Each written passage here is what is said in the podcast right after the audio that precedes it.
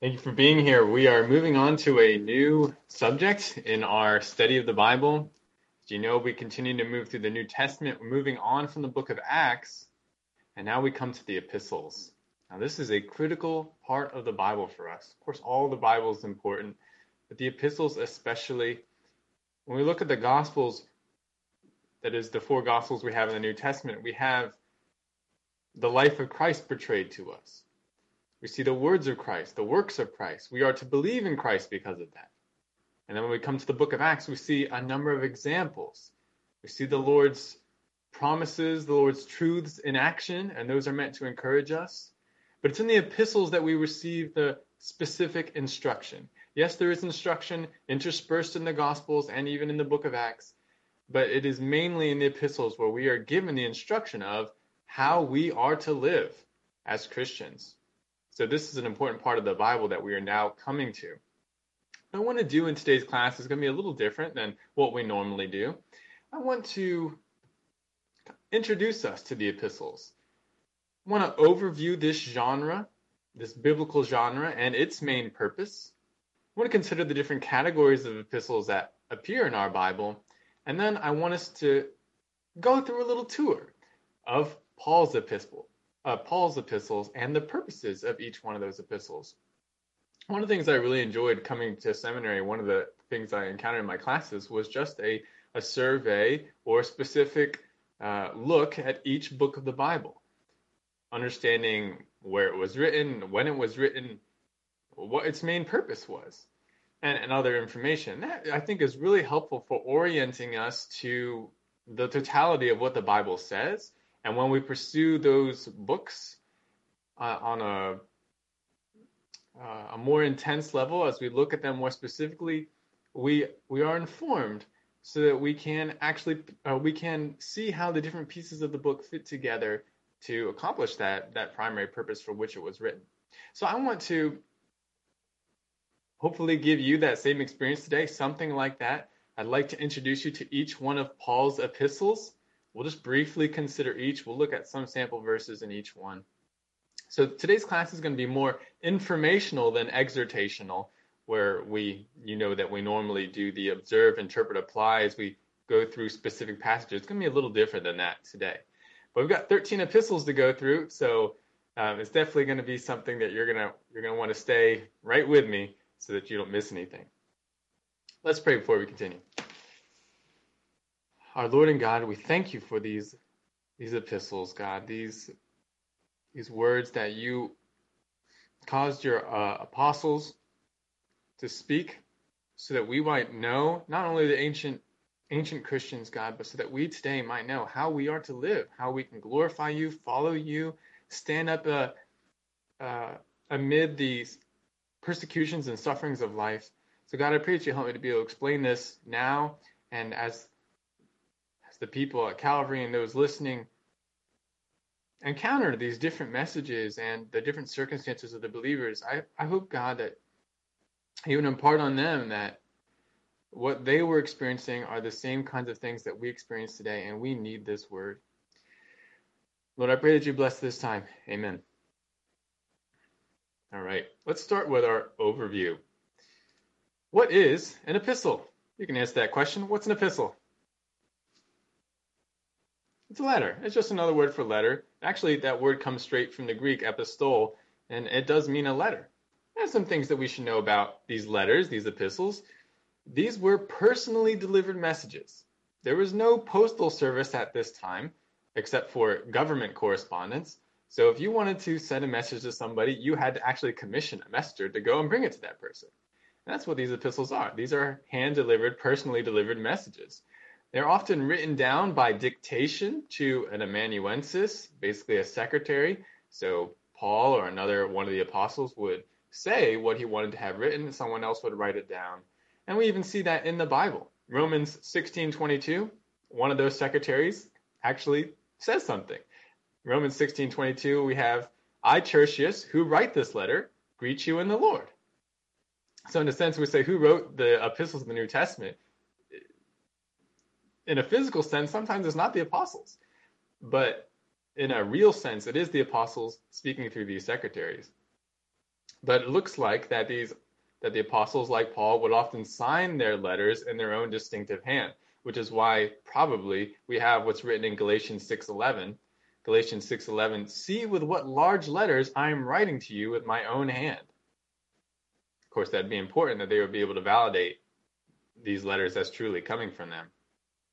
Now, like letters today, there's a certain distinctive structure to letters. There's an opening where you introduce yourself. Uh, you might give greetings to to the ones you're speaking to.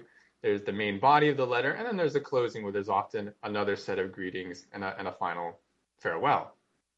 We do see that form or that kind of form with these letters. But unlike so many letters today, this is not merely, these letters in the New Testament are not merely a bunch of personal updates, but they are actually teaching documents. They are vehicles for presenting arguments to instruct and to equip believers in the church in those days. Now, the books we've already looked at, of course, in the Old Testament, but even in the New Testament, the Gospels, the book of Acts, they are also presenting arguments, but a little more indirect. The epistles are very much, or they're much more obviously arguments, more upfront with presenting a coherent set of ideas where you can detect the flow of thought there's a discernible structure, and it's meant to persuade the listeners to believe or act in a certain way. And they're off, these letters are often written with very specific situations in mind. Sometimes you might hear the term describing the epistles or even the, the books of the Bible that they are occasional. That doesn't mean that they were written every now and then, but they were written in response to a certain occasion. And we see that definitely with the epistles. Often it's with a specific situation in mind that these epistles are written. Another important thing for us to realize about the epistles is that the application is most direct uh, compared to some of the other scriptures. When we look at the Gospels, look at the Acts, or look at Acts, it's not always a one-to-one application. Somebody in the text does something that doesn't necessarily mean that you should do it too. Like the rich young ruler, Jesus told him, "You got to sell everything if you want to come follow me." Should every believer do that? Every believer should be willing to do that, but that was something specific for that man. Or in the book of Acts, where it says that seven deacons were appointed to take care of the widows, or seven servants. They, some people do interpret them as deacons. Uh, to take care of these certain widows at a, in a certain time. Does that mean that every church needs to appoint seven men or, or, a group of men to take specifically take care of the widows? Well, we do see receive some instruction in the epistles, but it's not exactly the same. So there is there's a little bit of a difference there. But again, with the epistles, it's much more direct. We are told specifically to hold to the instructions given in the epistles. It's kind of like the difference between um, the Torah in the Old Testament, the commands for Israel, and then the narrative of the events, like in the histories. Yes, you receive instruction through the histories like First Kings, First Samuel, those things like that. But what you're specifically told to hold to in the Old Testament is what is expressed in the law. And it's somewhat similar when it comes to the epistles. What we are specifically told to hold to comes mostly through the epistles. For example, 1 Corinthians 11:2. 1 Corinthians 11:2, Paul says to that church, "Now I praise you because you remember me in everything and hold firmly to the traditions just as I delivered them to you." Or 2 Thessalonians 2:15. 2 Thessalonians 2:15, Paul again says, "So then, brethren, stand firm and hold to the traditions which you were taught, whether by word of mouth or by a letter from us. Now, when we're talking about traditions in these contexts, we're not talking about man made traditions. We're talking about the teaching of the apostles, the, the teaching of Christ as passed on by the apostles. He says, hold to these things. Or we can hear even from Peter in his letter, one of his letters, 2 Peter 3 1 to 2. 2 Peter 3 1 to 2, Peter says, This is now, beloved, the second letter I am writing to you, in which I'm stirring you up. I'm stirring up your sincere mind by a way of reminder that you should remember the words spoken beforehand by the holy prophets and the commandments of the Lord and Savior spoken by your apostles. Now, this really goes back to the Great Commission, right? Jesus didn't just say, make disciples, but part of that process is teaching them to observe all that he commanded us. And that's what we receive in the epistles. We're getting that teaching of how to observe the commandments of Jesus via his apostolic representatives. Now, this is not to say that everything in the epistles is uh, to be applied on a one to one basis for us. Sometimes the context of the epistles will make clear that something was cultural or unique to that time. Like the teaching we have in 1 Corinthians about speaking in tongues, or the, the frequent appearance of a command to greet one another with a kiss of love. Or the another aspect expressed in 1 Corinthians, the idea of these love feasts, which is kind of like a an extended version of the Lord's Supper where people actually had a full meal together. These are some things that were unique to that time. And uh, we can see from the immediate and the, the larger context of the Bible that these were not things, uh, these were not commands for the church necessarily to practice throughout all time. So there are some there are some things like that in the epistles. But we're always, even in those things, looking for the abiding principles. When it comes to the teaching of tongues, we can see that there's application about confusion in the church and what is truly edifying. When it comes to the teaching about greeting with a kiss of love, we can see that true affection is to be expressed often and appropriately in the church for one another. Or when it comes to the instruction about these, these extended Lord's Suppers, these love feasts, we are to see that true fellowship is something the church is called to. Considering one another, spending time with one another, even eating with one another, but soberly and considerately. So hopefully you're seeing as I'm explaining these things the overview that this is a very important sector of scriptures for us. We want to learn from the epistles how we are to live as Christians. What we should be thinking. What should we be believing? What should we be loving? What should we hate? What do we say? And what do we do? We need to listen to these letters. Now, not every specific situation of life is covered in the letters. I mean, it was written in ancient times. How could they know everything that would happen in the modern era? But the principles are given, even in those ancient days, that make it so that we're completely prepared and equipped for whatever we encounter today. 2 Peter 1 3 says, 2 Peter 1 3, seeing that his divine power has granted to us everything pertaining to life and godliness, through the true knowledge of him who called us by his own glory and excellence. So we can't say, well, you know, there's a lot of instruction here, but nothing that helps me for this situation. The specifics might not be there, but the principles will be. And a lot of times the specifics are there. And 2 Timothy 3 16 to 17 speaks similarly 2 Timothy 3 16 to 17. Very familiar passage to you. All scripture is inspired by God and profitable for teaching, for reproof, for correction, for training in righteousness, so that the man of God may be adequate, or complete or perfect, equipped for every good work. So, from these epistles and from the, the scriptures in general, we are ready, or we are to become ready for any situation of life. Now we've seen an overview of what the epistles are. Let's talk about some of the categories that emerge when we talk about the epistles.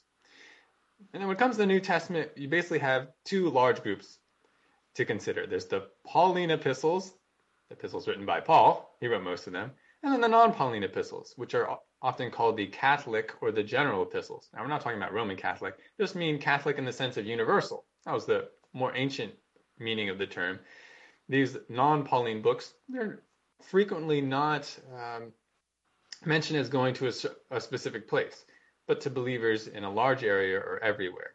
Whereas Paul's letters are more oftentimes specific. And so the Catholic or the general epistles would be books like James, 1st and 2nd Peter, 1st and 2nd, 3rd John, Jude, and perhaps Hebrews. Now the Pauline group can be further subdivided usually only hear the, the latter two categories, but we, we can use four categories in total the early epistles, the major epistles, the prison epistles, and you can figure out why they're called the prison epistles, and then the pastoral epistles. Now, if you see, as you see on the screen, which books are listed in each category, uh, you can maybe see why the categories are broken down as they are. But one I will ask you about, why are they called pastoral epistles?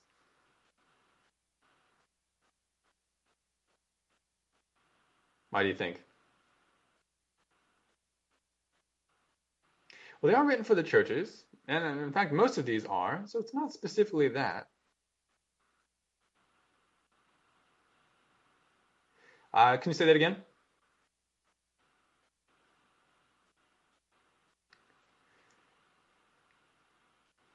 Right. So these are written to church leaders. I'll probably, I'm gonna I'm gonna avoid the term pastor because we're gonna see the that Timothy and Titus are a little bit more than that. They're actually apostolic representatives, so they have a, a special degree of authority. But there's something like this sense of pastor. These are leaders who are intent or who are commissioned to be taking care of the church, and the letters specifically directed to them, they are called the pastoral epistles, and that makes sense. Now I mentioned Hebrews. Why?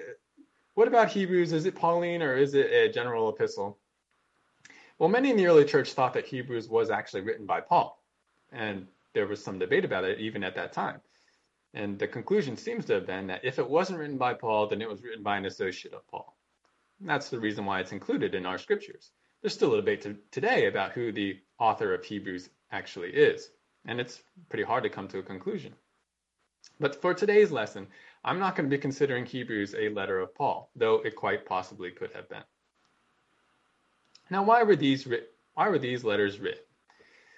Well, think about it, especially these Pauline letters. We've got new Christians dotting the Eastern Mediterranean in various cities, new churches.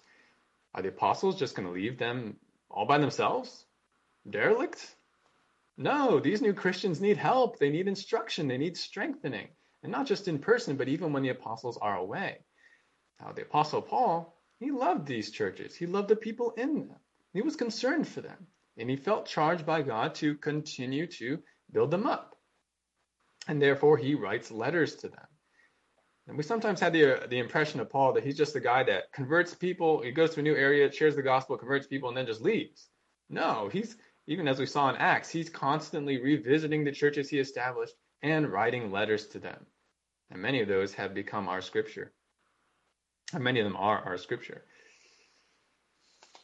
What we see in the epistles is basically the the, the categories of, uh, of benefit are the same as they are in all the scriptures. In the epistles, we see instruction, teaching, we see reproof, we see correction, we see training in righteousness. And this is all meant to make the believers complete, adequate, equipped for all that they will encounter as Christians in life.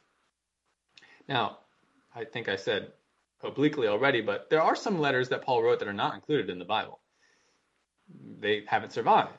I'm sure that they were helpful when they were originally written, but they were not inspired. They were not inerrant like these letters, and God saw fit to preserve these for us. So we've seen an overview of the letters, we've seen the categories of the various letters. Let's now take a look at each of the 13 Pauline letters. I basically want to discuss with you is when and where were these letters written? And we'll have some sense of this already from our study in Acts. For whom were they written? And then what was each letter's main message or purpose? Now, some qualifications I should give when it comes to this tour we're about to conduct. First of all, I'm not going to be debating whether any of these things were really written by Paul. There's there's ample evidence to believe that they were, but if you happen to look at any liberal commentator or scholar today, you'll know that plenty of these letters are debated as to whether they really are written by Paul.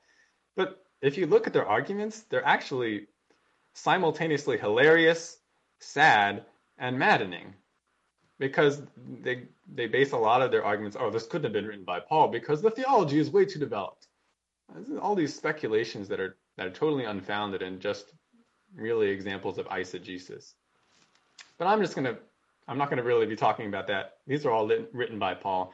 I'm not going to um, enter into debate about any of those things.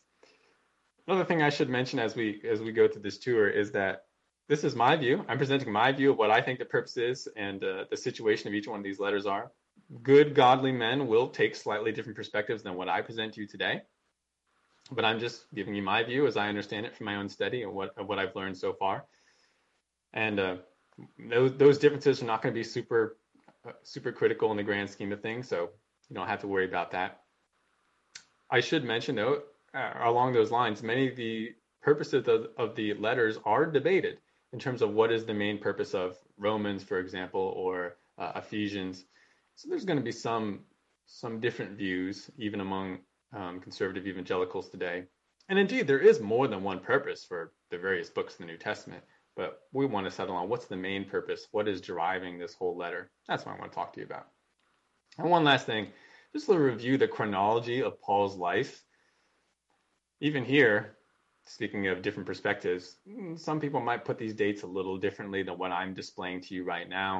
In fact, Answers in Genesis has the dates, I think, a little bit earlier, and uh, other other good resources have them a little bit later. But generally, we can see the flow of events in history as they're presented in the scriptures. For Paul, he uh, is converted soon after Jesus' resurrection. Jesus rises again in 30 AD or around 30 AD. Paul's converted in 32. He goes up to Jerusalem for the first time in 35. Uh, remember, that's three years after he's converted. The, the church at Antioch, where he spends much of his time, is founded in 41 or 42.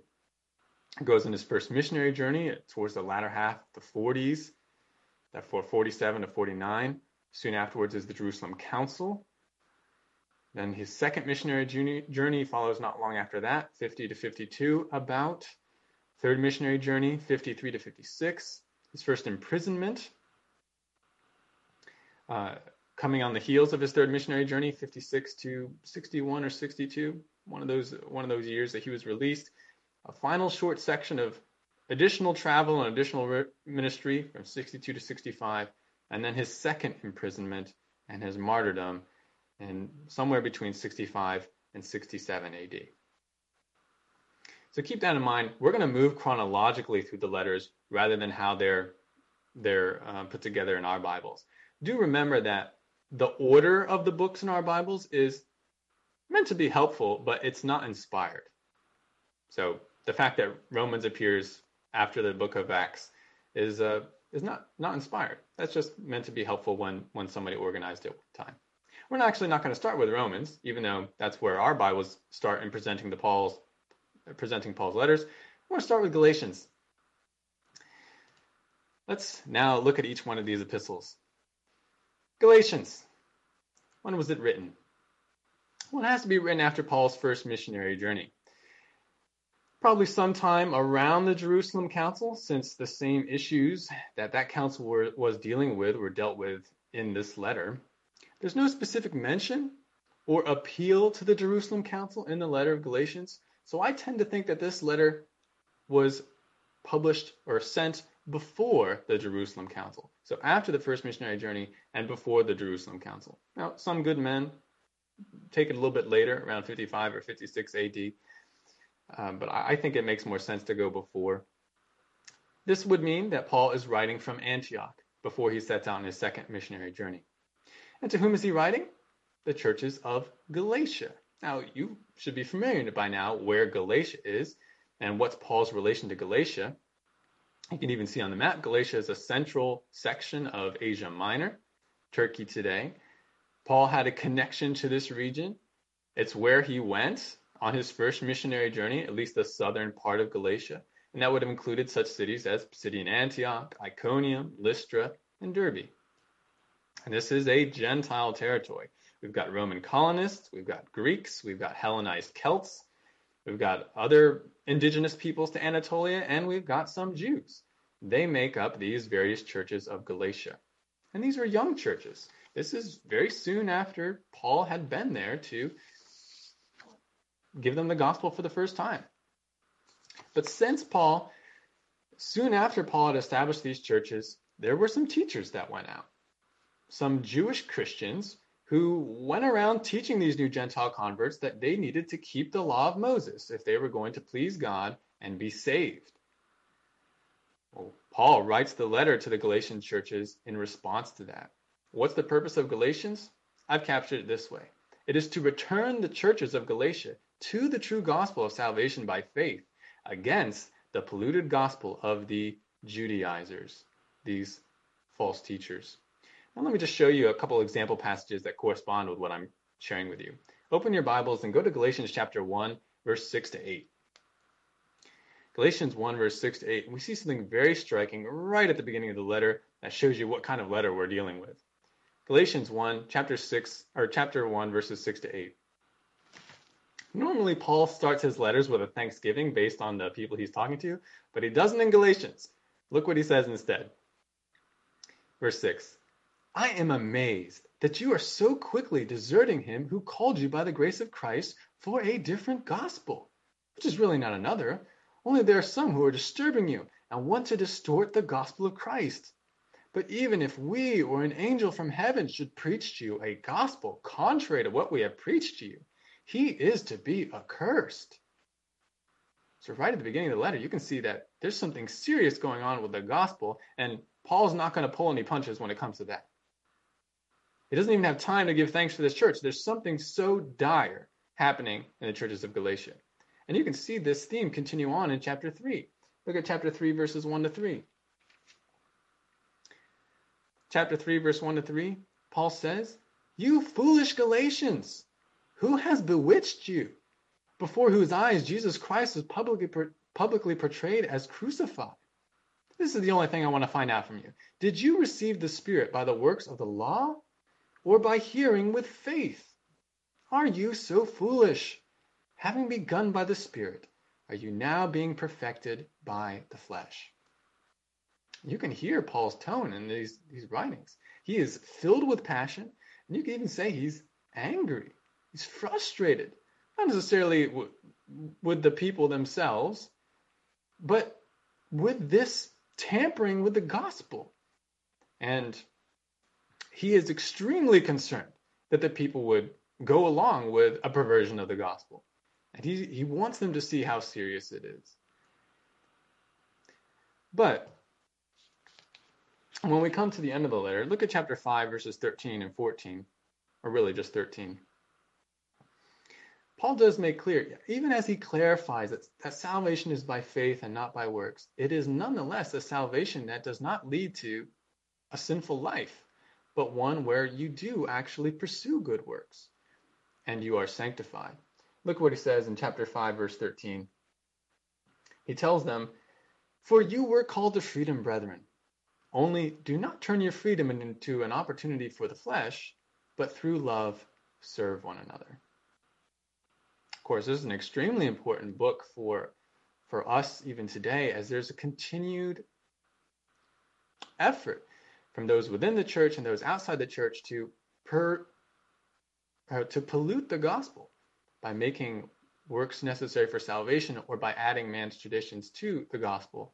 And of course, we see that in things like the Catholic Church or those who want to bring back the Old Testament into the Christian life and other various works religions. This letter was so uh, so important to the Reformation, even. Martin Luther considered Galatians his favorite letter. But we need to move on. Galatians is our first letter, or I would argue the first letter we have from the New Testament from Paul. Next letter we see are the, the next two letters we see are those given to the Thessalonians. Now, for the date of this letter, we are in Paul's second missionary journey. That's when he was going through um, Macedonia and Greece. And he writes these, these two letters from Corinth. Remember, Paul was in Corinth for an extended period of time. He had just been in Thessalonica, though, and he sends some letters back to them. Who were his recipients? This is the primary Gentile church, at, primarily Gentile church at Thessalonica. And this is in Macedonia. Thessalonica was the capital of the Roman province of Macedonia, very important city. But the believers there were quite young, less than two years old in the faith. And the Thessalonians had become concerned about Paul because even when Paul first brought the gospel to them, he was suffering. He was driven out of the city of Berea. He was forced to go to Athens. They were concerned about him and his suffering. And they also had become confused about some aspects relating to what happens to believers when they die and, and Christ's return. So Paul writes this letter to them. First Thessalonians, what's this book about? What's the purpose of First Thessalonians? I would say it's to exhort the Thessalonians to persevere through their suffering and live holy lives in light of the Lord's soon return. Let me show you some passages along these lines. Look at Thessalonians chapter 1, verse 6 and 7. So you have to go forward in your Bible just a little bit. Thessalonians chapter 1, verse 6 and 7.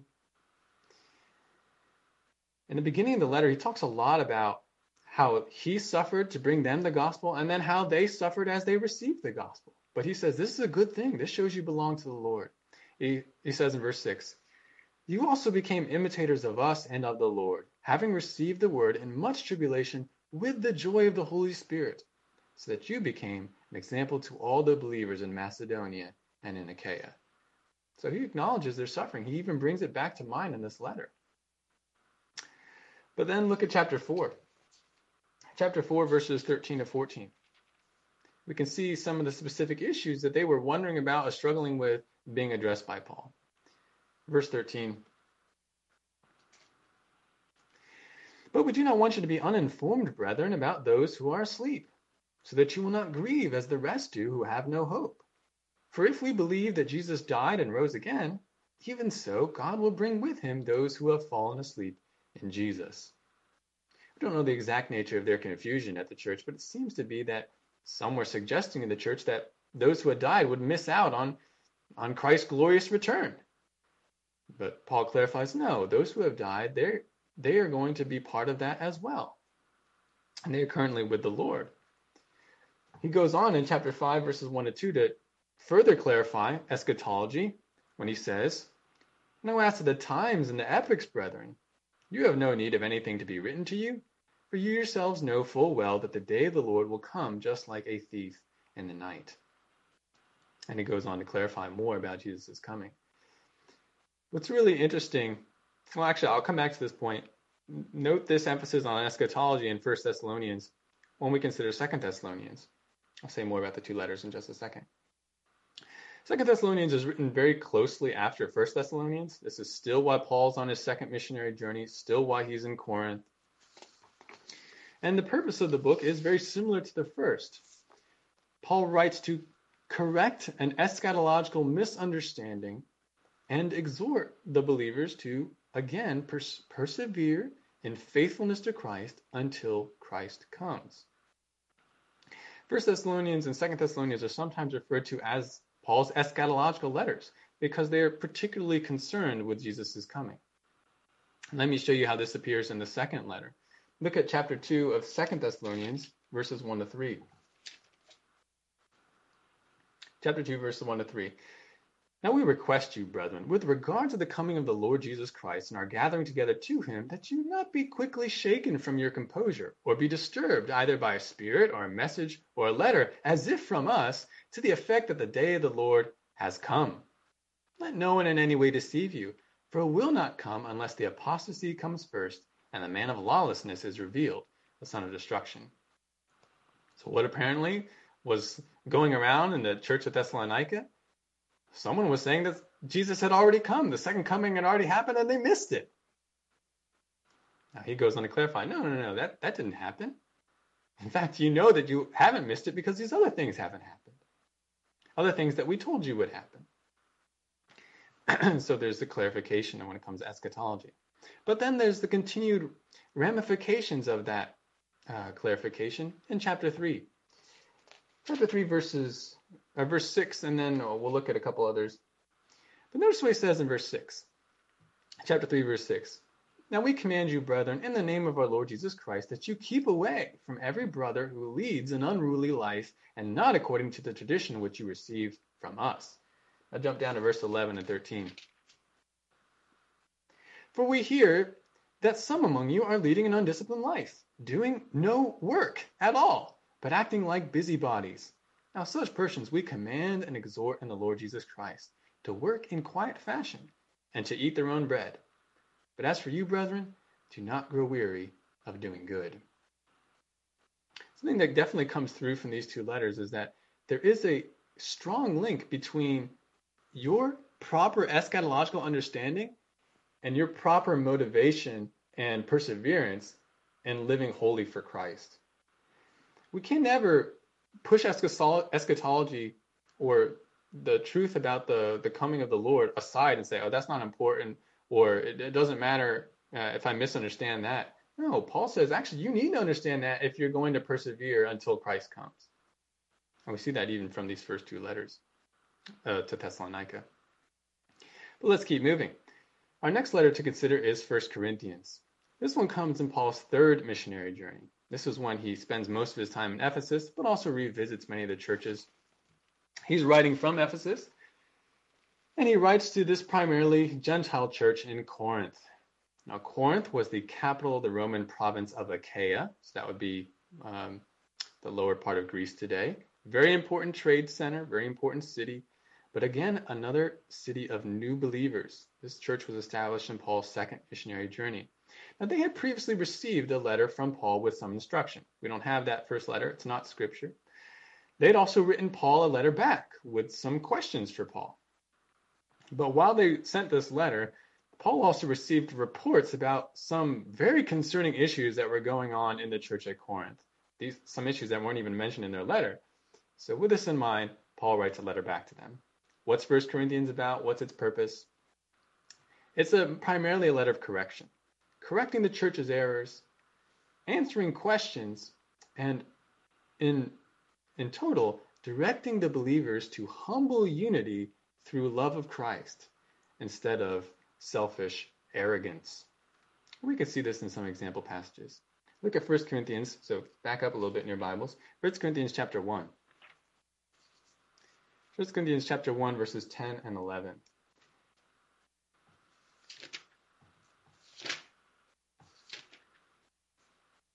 Paul says, Now I exhort you, brethren, by the name of our Lord Jesus Christ, that you all agree, and there be no divisions among you but that you be made complete in the same mind and in the same judgment. For I have been informed concerning you, my brethren, by Chloe's people, that there are quarrels among you. That's interesting. Paul does not begin his letter by addressing their questions, but what appears to be addressing the more important, the more serious issues in the church. And the first four chapters of 1 Corinthians are about the disunity. You are arrogantly dividing yourselves from one another. We see a second serious issue in chapter 5, verses 1 to 2. Paul has to address and correct another issue. Chapter 5, verse 1 and 2. It is actually reported that there is immorality among you, and immorality of such a kind as does not exist even among the Gentiles, that someone has his father's wife. You have become arrogant, and have not mourned instead, so that the one who had done this deed would be removed from your midst. What's this second serious issue? Well, this ongoing immorality in the church. There's no church discipline, no, no uh, removing this man from fellowship, this unrepentant man. And Paul says, you've got to address that. But he also deals with the things that they ask him about. Chapter 7, verse 1, we see a transition in the book where he says, Now concerning the things which you wrote. And he deals with various other issues marriage, eating things sacrificed to idols, uh, behavior when it comes to celebrating the Lord's Supper, spiritual gifts.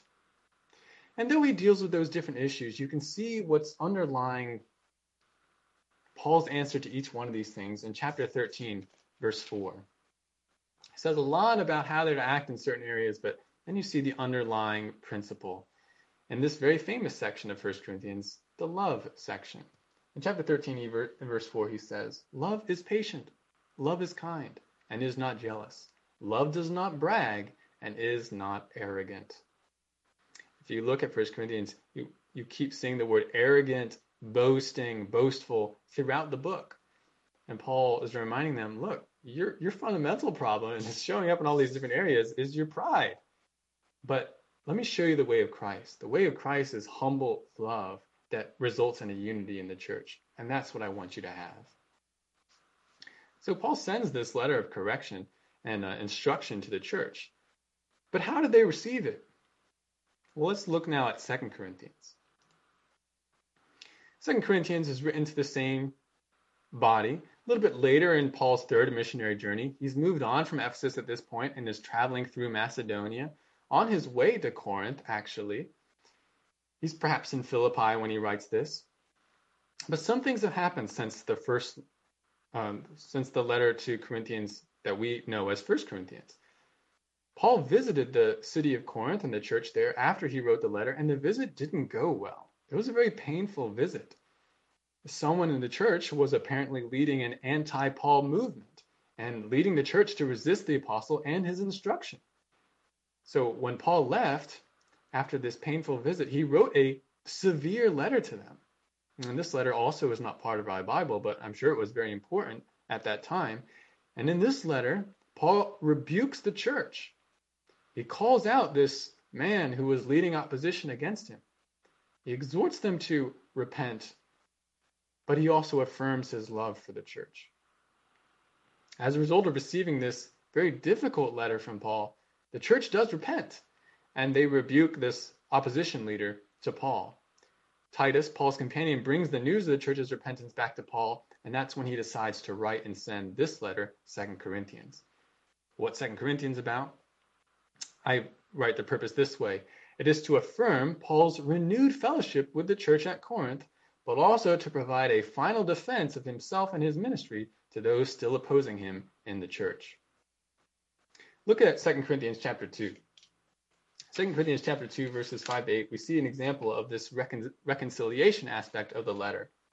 2 Corinthians 2, 2, 5 to 8, Paul says, But if any has caused sorrow, he has caused sorrow not to me, but in some degree, in order not to say too much, to all of you. Sufficient for such a one is this punishment which was inflicted by the majority. So on the contrary, you should rather forgive and comfort him. Otherwise, such a one might be overwhelmed by excessive sorrow. Wherefore, I urge you to reaffirm your love for him.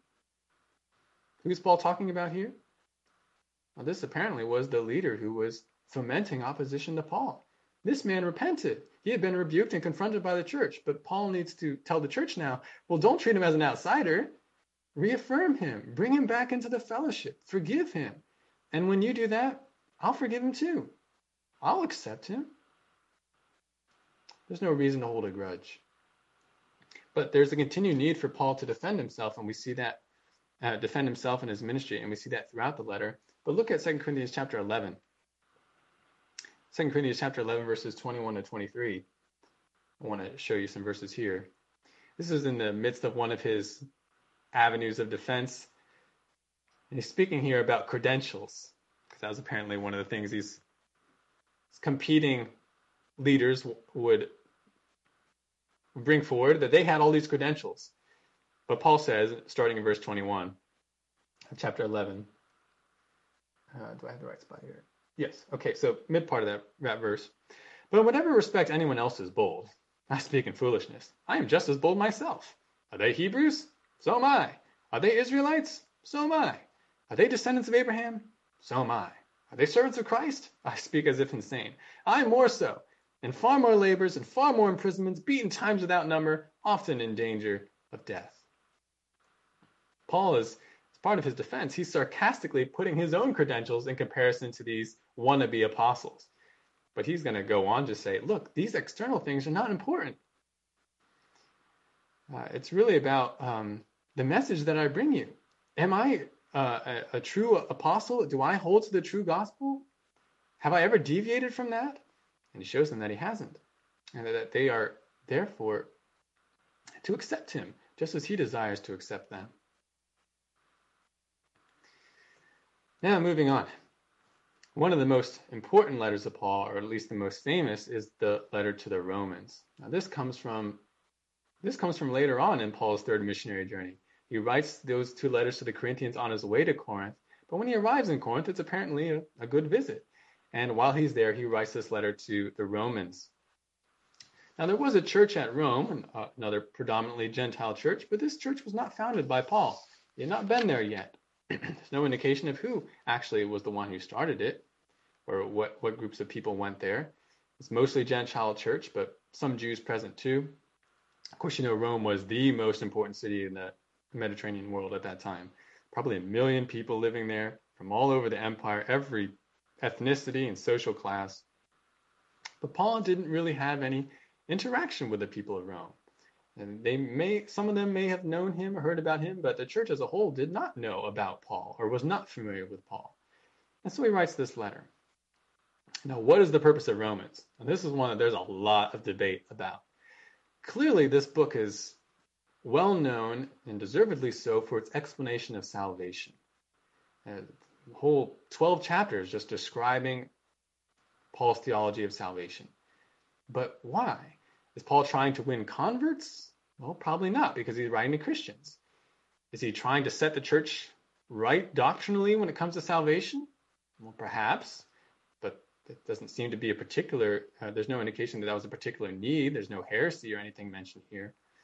So my view as to why he writes the book of Romans, and this is this is an accepted view, though again there's debate about this, that this is actually a letter of introduction from Paul to the church at Rome so that they can become ministry partners with him. Some people even describe it as a missionary support letter.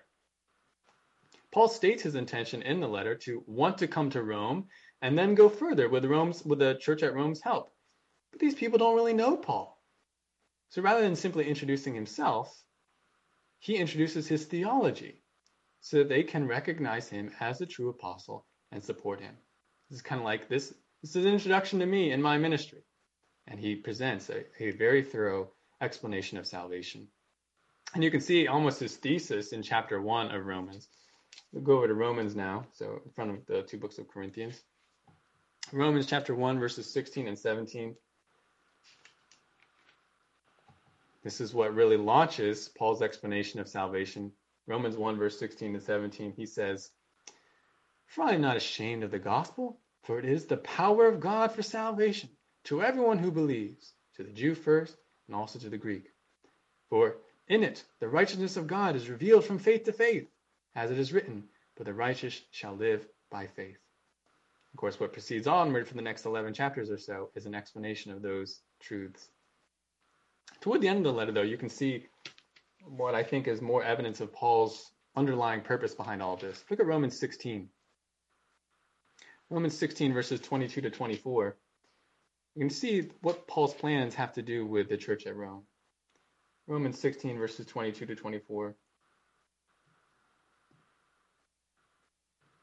Oops, I think I went one chapter too many. I think it's 15. Yes, uh, 15, I'm sorry. Romans 15, verses 22 to 24. For this reason, I have often been prevented from coming to you.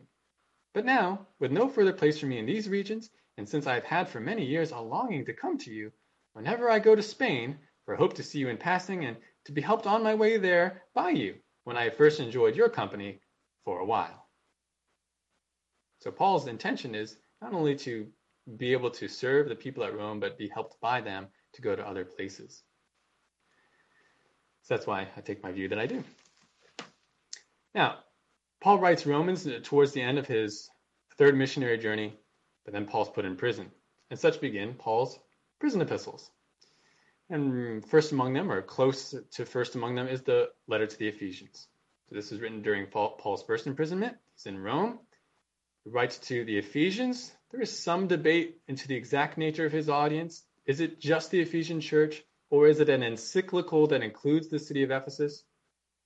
I won't go through the reasons why there's uh, supports for both sides, but there's a very strong tradition linking this letter to the church of Ephesus. It could really work either way um, the, the meaning of the letter is not changed so much whether it's encyclical or to a particular uh, fellowship at Ephesus.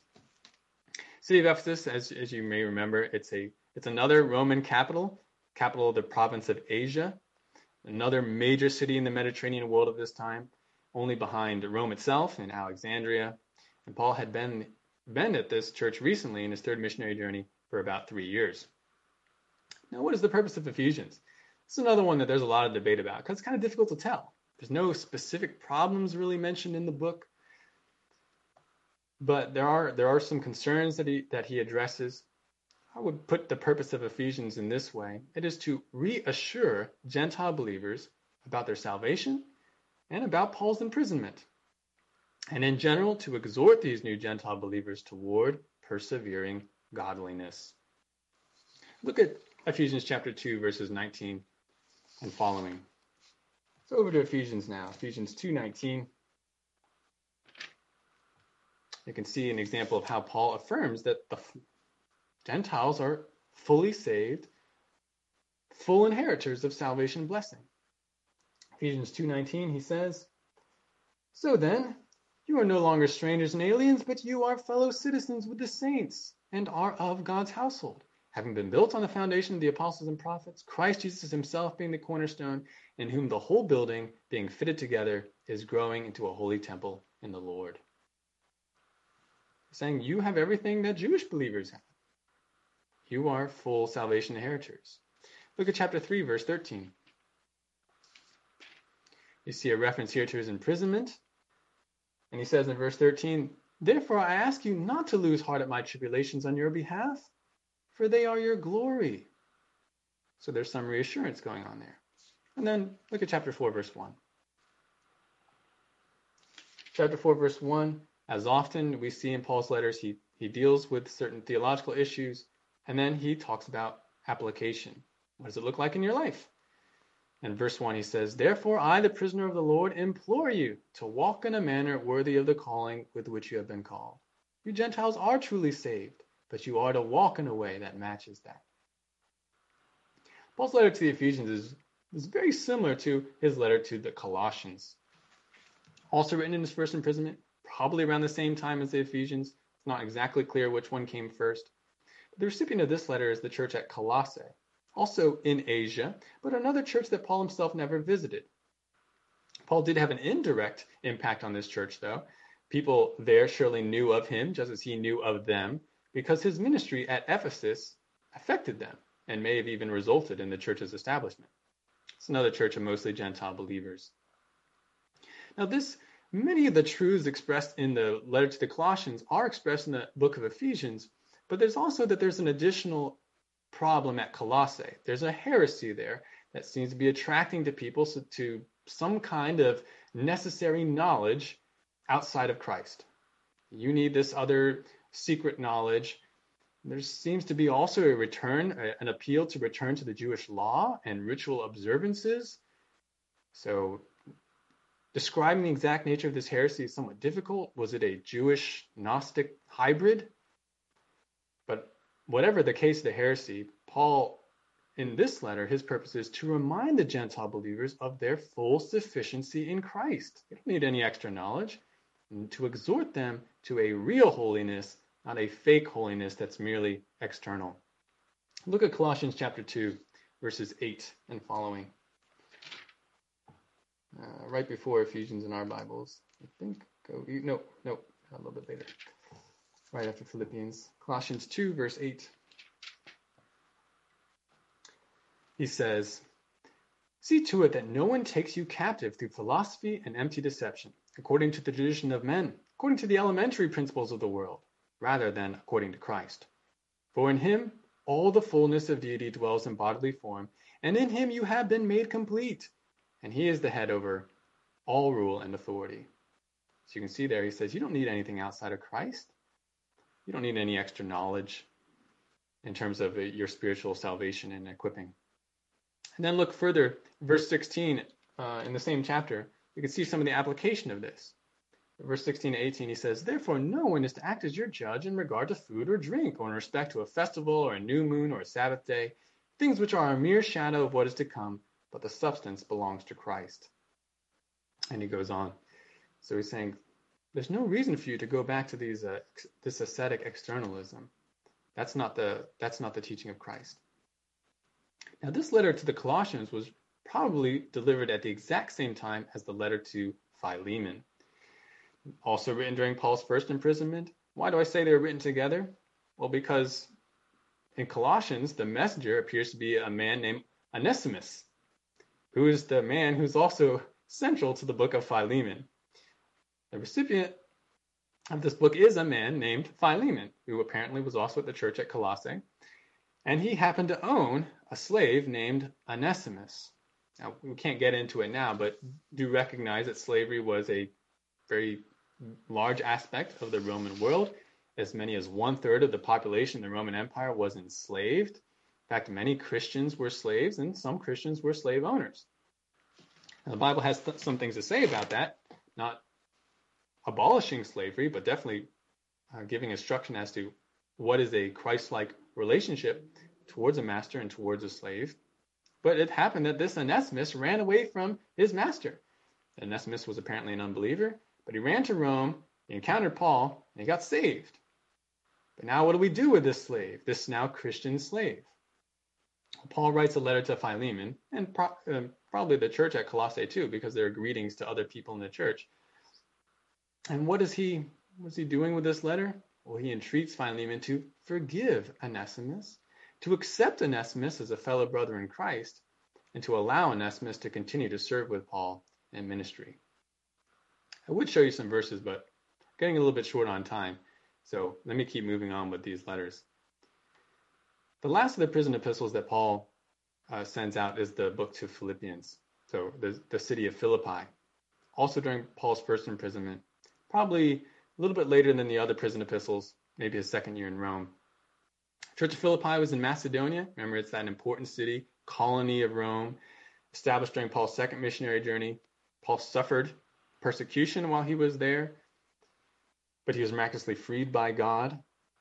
Philippian church were special supporters of Paul. They sent him a gift while he was in prison. They clearly were concerned about him. And Paul writes this letter back. And what's his purpose in writing it? He wants to exhort them to even greater gospel partnership by having them walk in joyful unity with each other amidst persecution. Now, if you know the book of Philippians, you know there's a lot there about joy. There's also a lot there about unity, because that apparently was an issue in the church. Even two people are called out near the end of the letter, Euodia and Syntyche, for not being unified with one another. And he says, Help these women. These are my beloved sisters in Christ. Help them be united. And you, you church as a whole, be united against the persecution of the world. Because when you do that, you won't be overcome. So there's a lot in this letter about unity. But Paul eventually is released from prison, and his last three letters are written uh, after Paul's first imprisonment. The first, and these are all the pastoral letters, is First Timothy. This is written soon after Paul's release, probably around 63 AD. Paul's somewhere in the eastern Mediterranean. He had left Macedonia not too long ago, according to what's in the letter. And he writes to Timothy, and perhaps also the church at Ephesus. Timothy was at Ephesus. You know, Timothy was Paul's companion, picked up by Paul during Paul's second missionary journey, uh, a beloved um, co worker. After Paul's release from his first imprisonment, he sent Timothy to Ephesus to take care of certain things on the apostles' behalf. And while Timothy is there, Paul writes this letter. It's not clear whether Paul sent Timothy to Ephesus with this letter or he just sent it to him afterwards. What's this letter about? It's to exhort and instruct Timothy, and really the church with him, to halt the influence of false teachers and set the Ephesian church in order. You can see that in the very beginning of chapter 1, where he says, I urge you to stay in Ephesus, teach certain men not to teach strange doctrines, and appoint, appoint elders that can protect the church, instruct the church. Very key in the book of First Timothy is a statement that appears in chapter 3, verses 14 to 15, where he says, I'm writing these things to you so that you may know how to conduct yourself in the household of God. That is the assembly uh, or the church of God. This is a, this is a church about, I mean, this is a letter about setting the church in order in Ephesus. And this is very similar to the letter to Titus. This is also written during Paul's um, last bit of journeying after his first imprisonment. Titus was another co worker companion of Paul. But Titus had been sent to the churches in Crete as Paul's representative. Not much is known about Titus except that he was a Gentile, um, and he was Paul's frequent partner. We see him mentioned throughout Paul's letters. Now, uh, Titus is in Crete. It's not one that we hear about Paul visiting specifically in the book of Acts, but apparently some Christian missionaries went there. Some preachers went there. There were several churches on the island by this time.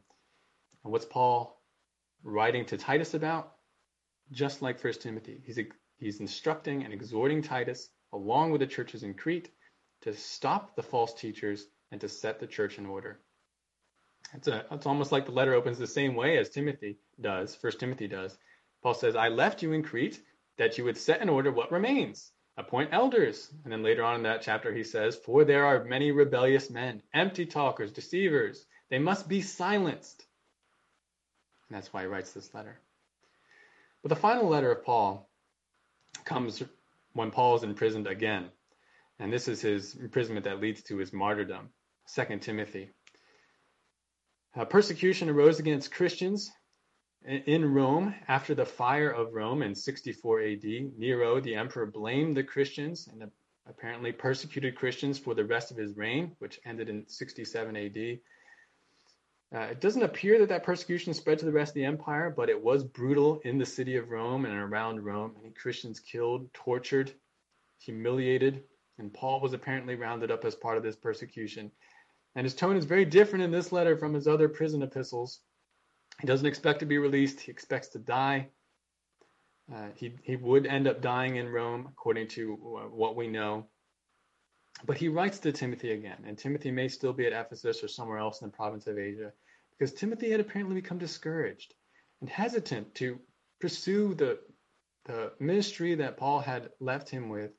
So Paul writes this letter to him to encourage and charge Timothy to carry on gospel ministry for Christ's sake, even after Paul departs. And again, I, we don't have time to go through the, the, the verses, but you can see that in chapter 1 where he says, uh, Kindle afresh the gift of God that's in you. Don't be ashamed of me or the testimony of the Lord. And in chapter 4, verses 1 to 5, very famously, he says, I charge you, preach the word in season and out of season. Because people, they're not going to want to just, uh, they're going to look for false teachers. You have to stay faithful. So, in summary, the 13 epistles of Paul, I've tried to give you kind of like their messages in shorthand version. Galatians, salvation is by faith, not works. First Thessalonians, persevere, Jesus is coming. Second Thessalonians, keep going, he hasn't come yet. First Corinthians, let's talk about your church problems. Second Corinthians, accept me, your true apostle, and reject the fakes. Romans, here's an introduction to my gospel, Paul's gospel. Ephesians, you Gentiles are really saved, but live like it. Colossians, Christ completes you, you Colossians, but also you live like it. Philemon, your slave is now your fellow minister. Accept him. Philippians, united you will stand with joy. First Timothy, secure Ephesus from false teaching. Titus, secure Crete from false teaching. And then 2 Timothy, keep preaching the word. Now, you may be noticing some themes from these letters, and even if we had time, we can consider some of the other epistles. But there are some definite themes. There's a continued call throughout these letters for believers to live in holy perseverance. There's a continued call to contend against false teaching. There's a continued call to keep preaching the true gospel. A continued call to look to Christ. Find your your full satisfaction and equipping in Christ so that you can follow him. Those things were necessary and true back then. And aren't they still necessary and true today? These are the same things that we need to hear. And that's why we need these epistles. And we're going to investigate these further and investigate some of the themes of the epistles over the coming weeks. But there you have it. Quick tour through the epistles of Paul. Well, we're definitely a little bit over time, so let me close. Next week, we're going to consider one of those those themes of differences between approaching Gentiles with the gospel and differences between approaching the Jews. Let's pray. Lord God, I thank you for the people at Calvary, and I thank you for this word that you didn't leave us derelict, but you gave us the instructions so that we can be complete and have everything we need for life and godliness. We thank you, Lord, but please help us to to uh, hear and obey these words. In Jesus' name, amen. All right, I know that was intense, but thank you, and I'll see you next week.